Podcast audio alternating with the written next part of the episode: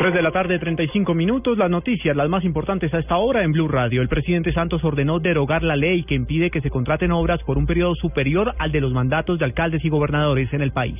Silvia Patiño. Santos, en el cierre de la cumbre de alcaldes en Cartagena, calificó de absurda la ley de garantías que impide a los alcaldes y al gobierno nacional ejecutar y contratar obras durante un periodo muy largo de su mandato. Dijo que es necesario invertir los casi 6 billones de pesos de regalías. Y como ya no hay reelección, ni del gobierno eh, nacional ni del gobierno departamentales.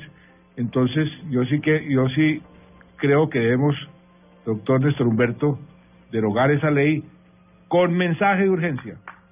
Con mensaje de urgencia no tiene ninguna justificación.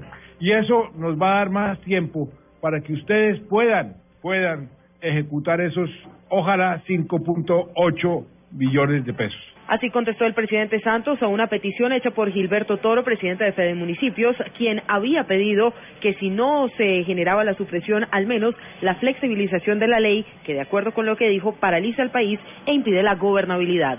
Silvia Patiño, Blue Radio.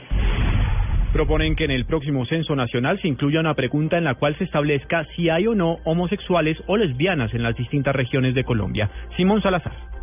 La exalcaldesa de Chapinero y activista LGBTI Blanca Inés Durán aseguró que existe un déficit de información en Colombia acerca de las personas homosexuales y que por eso va a proponer que en el próximo censo nacional que está proyectado para el 2016 haya una pregunta que permita estimar cuántos homosexuales hay en el país.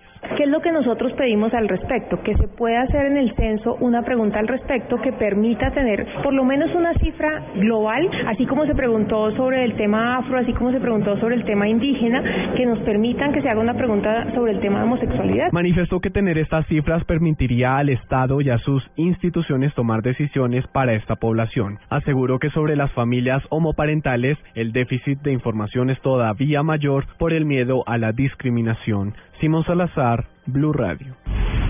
Más noticias en Blue Radio. Los cinco presuntos responsables de los atentados terroristas ocurridos en Bogotá fueron enviados a la cárcel La Modelo luego de que el juez del caso los condenó eh, como un peligro para la comunidad. De acuerdo con información de inteligencia, estas personas trabajaban para la guerrilla del ELN y el EPL, organización al mando de alias Megateo.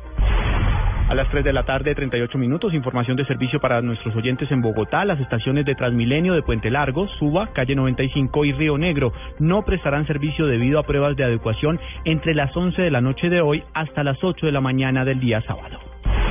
Y lo más importante en el mundo, la reunión programada para el 31 de marzo en Washington entre las delegaciones de Estados Unidos y Cuba será de planificación y servirá para definir el formato de futuras conversaciones sobre los derechos humanos. Así lo acaba de informar el Departamento de Estado.